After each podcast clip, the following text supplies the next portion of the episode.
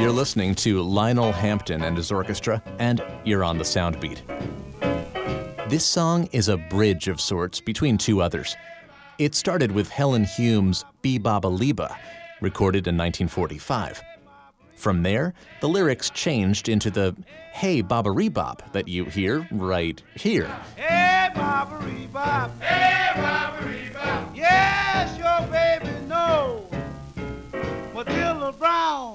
Brown told old King Tut, say if you can't say rebop, keep your big mouth shut. Singing, hey, Baba Bop. Hey, Baba Bop. Hey, Baba Bop. Hey, Baba Bop. Hey, Baba Bop. Hey, Baba Bop. Yes, your baby knows. Gene Vincent and his Blue Caps put their twist on the lyrics with Be-Bop-A-Lula in 1956.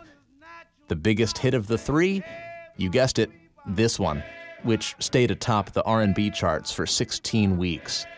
Hey, Baba Bop. Hey, Baba You've got to check out this video at soundbeat.org. It's Lionel in 1982 with a comedy legend on drums and some absolutely amazing 80s crowd dancing.